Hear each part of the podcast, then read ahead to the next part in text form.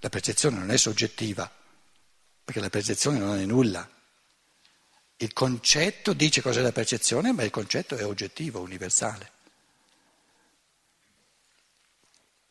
Soggettivo si può chiamare soltanto quel che viene percepito come appartenente al soggetto. Quindi la rappresentazione è un fatto, un fatto, soggettivo, però questo concetto di rappresentazione è oggettivo, non è soggettivo.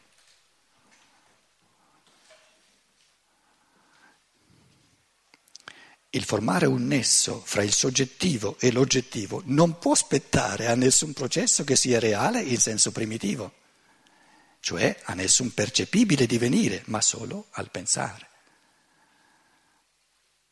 Per noi è dunque oggettivo ciò che per la percezione appare posto al di fuori del soggetto della percezione.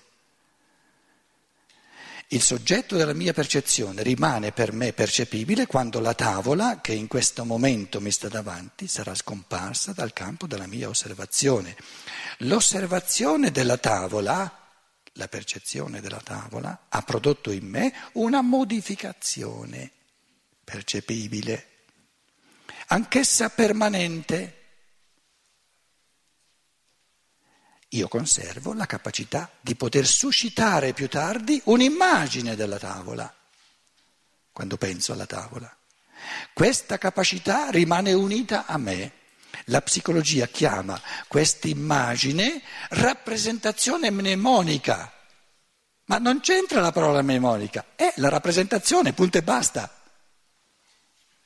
Perché ogni rappresentazione è mnemonica, eh, viene dopo la percezione, scusate. Quindi ogni rappresentazione è un tipo di ricordo della percezione. Ho visto la tavola e mi ricordo, ho visto la tavola, sono andato via, adesso mi ricordo della tavola, cosa ho? La rappresentazione perché il linguaggio dice mi ricordo? Perché la, la rappresentazione ce l'ho sempre avuta, solo che in questo momento la faccio entrare nel cuore, nell'animico, la porto a coscienza. Quindi nell'eterico l'immagine, gli scolastici, la rappresentazione potenziale, non conscia, la chiamavano la specie impressa, viene impressa nell'eterico. Quindi io nell'eterico ho questa forma di tavola, ma se non mi ricordo, se non, la, se non la porto nell'elemento animico di coscienza, il cuore è il sentimento dell'animo, resta un'immagine impressa, potenzialmente conscia, ma non realmente conscia, nel, nell'eterico. Quindi il fatto che un'immagine c'è, ma io me ne posso ricordare, è proprio la, la, la, la differenziazione chiarissima tra l'eterico e l'astrale. E il linguaggio lo dice, me ne ricordo, la porto nell'animico, la porto nella coscienza. Altrimenti resta un'immagine impressa nell'eterico. Perché se io, io mi ricordo della tavola, da dove la prendo l'immagine? Se l'immagine non ci fosse da qualche parte, io non la posso inventare, dovrei di nuovo percepire. Quindi il linguaggio non dice io invento l'immagine, me ne ricordo. L'astrale, l'anima, la coscienza la guarda. Cos'è la, la rappresentazione? Una percezione. Il ricordare è percepire nell'eterico. Faccio così, ma insomma andrebbe fatto così. Non è fuori. Quindi il linguaggio ci aiuta, ci aiuterebbe. E questo ci sta a dire come le, quelle cose della scienza, della filosofia della libertà quadrano, eh, ma proprio a livello scientifico, molto più scientifico che non la scienza eh, che noi conosciamo che va a naso, proprio va a naso.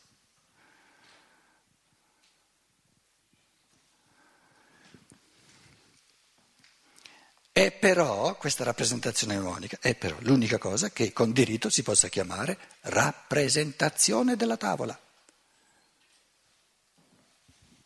Scusate, che levata d'ingegno si è fatto il, il, il, il genio della, del linguaggio italiano, che poi è parente con quello latino, creando, coniando la parola concetto, rappresentazione.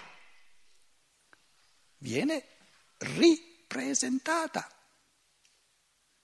Era sparita, si ripresenta, rappresenta.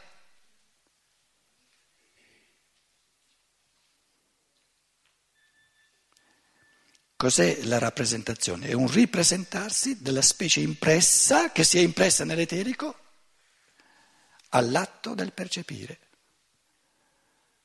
E si ripresenta, viene portata a coscienza, me ne ricordo. Questa è la rappresentazione. La parola lo dice. Le parole sono, sono, sono, geniali, perché tutte le parole del linguaggio sono state coniate, eccetto le ultime, eh, dove gli esseri umani proprio imbastardiscono il linguaggio, ma finché c'era ancora un barlume di, di, diciamo, di, di, venerazione verso lo spirito del linguaggio, le parole del linguaggio sono tutte intuizioni del genio de, del linguaggio e ogni genio di linguaggio non è neanche a livello angelico, è a livello arcangelico, due gradini cosmici al di sopra dell'uomo. Quindi, quindi diciamo, i concetti che sono cristallizzati nelle parole vanno rispettati, sono da rispettare. Se mi parla di rappresentazione, deve essere un fenomeno di qualcosa che si ripresenta, ridiventa presente alla coscienza. Era scappato fuori dalla coscienza, me ne ero dimenticato.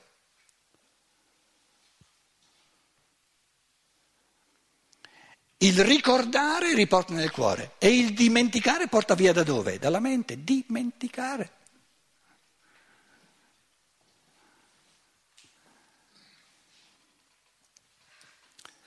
Il demente è demente perché non è capace di recuperare.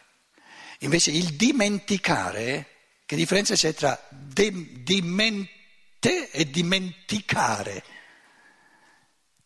Questo è un conio toscano, è dimenticare, è come masticare, è, un, è un, un frequentativo, è suscettibile di ricordarsi.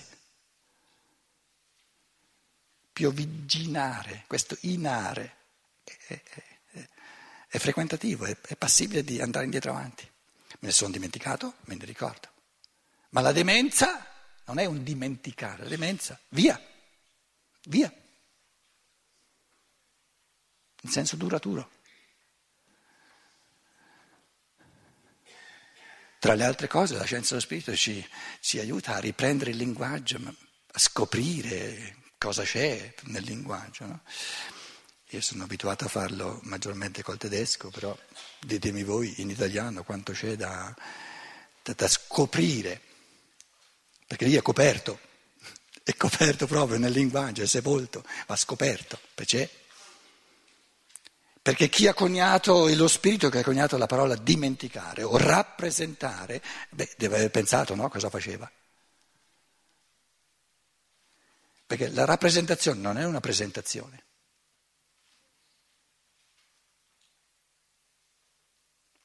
La presentazione è una prima cosa. La rappresentazione ripete. Una rappresentazione teatrale, perché non è una presentazione ma una rappresentazione? Perché la prima presentazione l'ha fatta chi l'ha scritta. E gli altri eh, non possono fare che rappresentarla. Quindi la presentazione è in chi l'ha coniata, in chi l'ha, l'ha pensata. E sulla scena c'è la rappresentazione, il ruminare.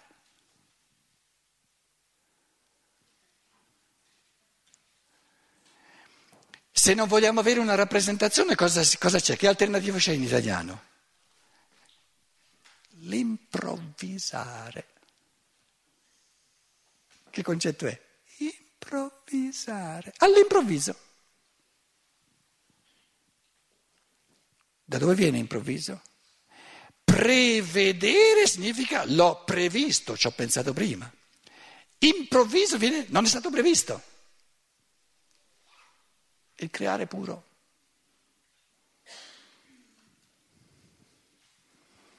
Quindi il logos crea all'improvviso, improvvisa sempre, se no non è un logos.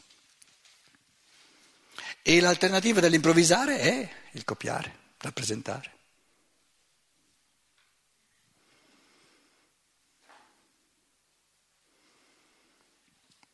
Perché noi partiamo dal presupposto che un attore o un, un, musicista va meglio quando rappresenta, quando suona la sinfonia di Beethoven, anziché quando improvvisa? Perché partiamo dal presupposto che siamo poco creatori, altrimenti improvvisare è molto meglio che ruminare. Steiner si è arrabbiato un sacco di volte contro le lezioni universitarie. Cosa vuol dire leggere? È qualcosa che è già stato, è già stato masticato, se no non lo leggo. Per, per, leggere deve essere già stato fatto il testo. Ora immaginate voi, no, se io tutto quello che vi racconto adesso eh, l'avessi letto, e Steiner dice, io devo andare alla lezione universitaria a sentire uno che mi legge, ma ho imparato a leggere, no? So leggere io da solo, mi compro il libro, sto a casa. Quindi lui diceva, la lezione universitaria è un fenomeno di, di, di, di come dire, di Banausentum, um, di barbarie culturale, di gente che non si fida a improvvisare, a creare. Uno dice, un oratore dice sì, però se io, se io non mi attengo a qualcosa di già preparato, oh, può darsi che, sia, che la cosa sia molto meno perfetta. Ciò che è perfetto è morto. L'elemento dell'umano non è il perfetto. L'elemento dell'umano è il movimento, è l'evoluzione. Se tu mi fai una lezione perfetta, mi fai scappare la voglia, santa pace. Un, una bara, no? È perfetta, perfetta, le misure al, mille, al millimetro, perfetta, bella morta. Un cimitero è perfetto. Tant'è vero, deve essere così perfetto, va spazzato, eccetera. Io non sono mai vissuto volentieri nei cimiteri. Abbiamo una cultura dove la creatività non viene favorita perché abbiamo paura. Pensiamo che l'ordine, l'inquadramento dell'ordine sia meglio del disordine. E dove manca l'ordine ordinato da, da chi ordina, l'unica alternativa che noi conosciamo all'ordine è il disordine.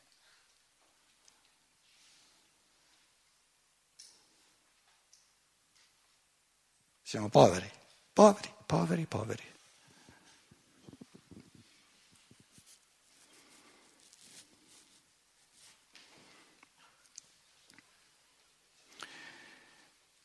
Infatti, la rappresentazione corrisponde infatti alla modificazione, o per Bacco avete soltanto dieci minuti, eh, si, eh, corrisponde infatti alla modificazione percepibile del mio proprio stato per effetto della presenza della tavola nel mio campo visivo. Non si tratta affatto della modificazione di un io in sé che stia dietro al soggetto della percezione, ma della modificazione di me come soggetto percepibile, modificazione dello stesso soggetto percepibile. Quindi la rappresentazione è una modificazione di me, che percepisco in me, non nell'io in sé come cosa in sé sconosciuta. La rappresentazione della tavola ce l'ho io, santa pace. E ce l'ho ben nitida, so ben, mi ricordo benissimo che era una tavola grossa e non piccola, una tavola quadrata e non rettangolare e questa rappresentazione la percepisco in me, Santa Pace, non nell'io sconosciuto oltre. La rappresentazione è dunque una percezione soggettiva in contrapposto alla percezione oggettiva. Meglio, diciamo meglio, la rappresentazione è dunque una percezione fatta sul soggetto,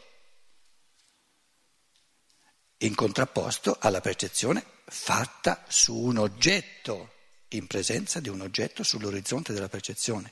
La confusione fra la percezione soggettiva, cioè fatta nel soggettivo, e quella oggettiva, cioè fatta sull'oggetto, porta all'equivoco dell'idealismo critico che il mondo sia una mia rappresentazione.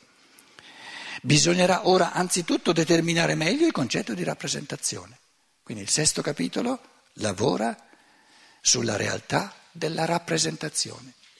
Importantissimo, perché lì entriamo allora nell'elemento animico, interiore del soggetto umano.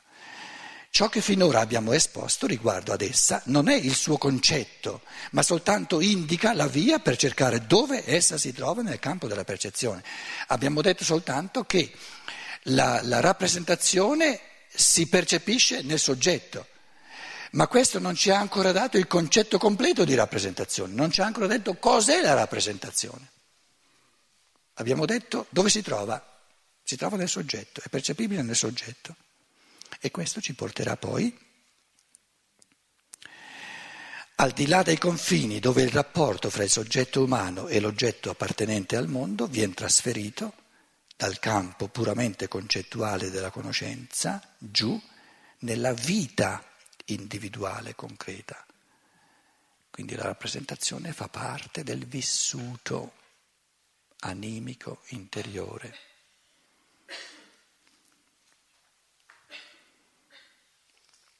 La rappresentazione di, dell'amico che ho visto, dell'amico che ho visto, della cui immagine, la cui immagine porto in me, ho la rappresentazione della persona amica e questa rappresentazione è un vissuto, ciò che io vivo percependo questa immagine, questa rappresentazione, è un fenomeno della mia anima, della vita, il vissuto,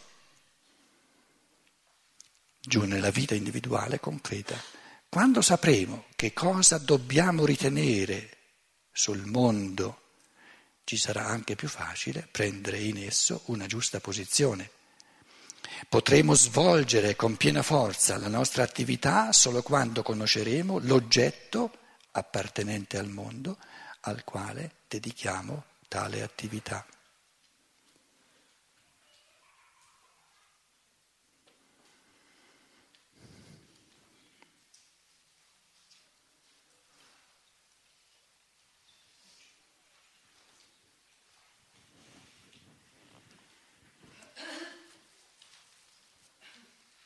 Torniamo un momento al mandarino.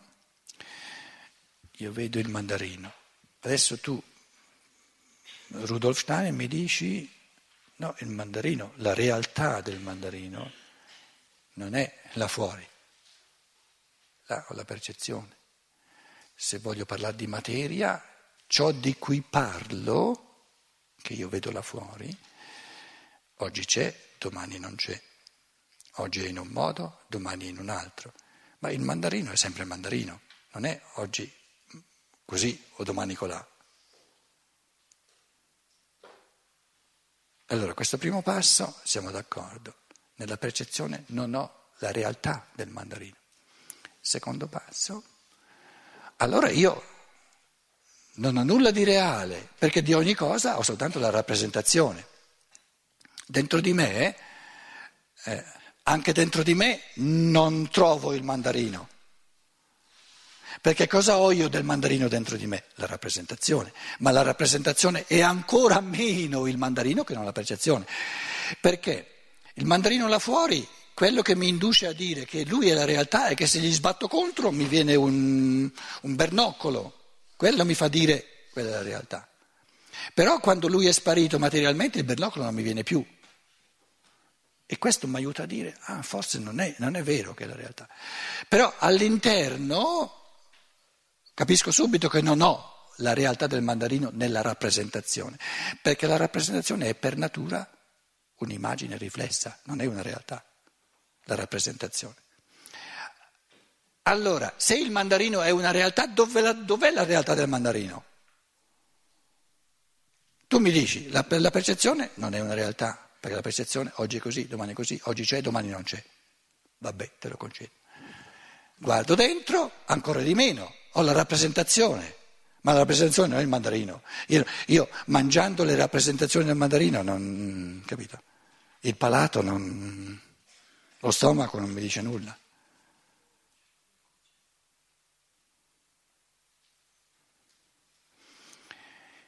Allora, dice, la realtà del mandarino, ciò che rende il mandarino reale, ciò che te lo rende percepibile, ciò che te lo rende rappresentabile, è lo spirito che crea questo concetto. E l'uomo d'oggi dice, peggio che peggio. Nella percezione pensavo di avere qualcosa, poi ci si sbatto contro e poi quando lo prendo lo mangio. Mm-hmm. Il, il mandarino. Tu adesso me l'hai smontata questa. Siamo andati dentro e, e nella, nella, rappresentazione non ho la realtà del mandarino, subito d'accordo, subito d'accordo, certo, eh, eh, anche se la rappresentazione mi fa venire l'acquolina in bocca, ma più dell'acquolina non c'è. Non so il mandarino, ho l'acquolina. Adesso tu mi porti il concetto, quello dovrebbe essere la realtà, peggio che peggio il concetto. Cosa ho nel concetto? Nulla.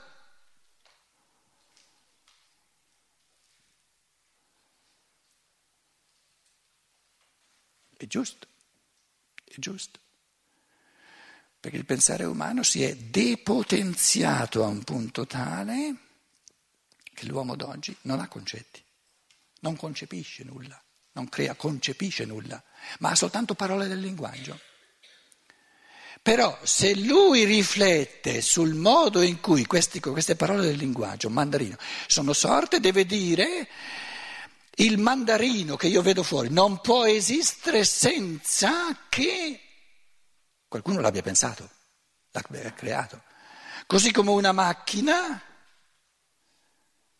ah, quella è la realtà della macchina. Se si scassa, quella materia, se si scassa, allora è una realtà che oggi c'è, oggi non c'è. Qual è la realtà della macchina? Pensiero, l'idea.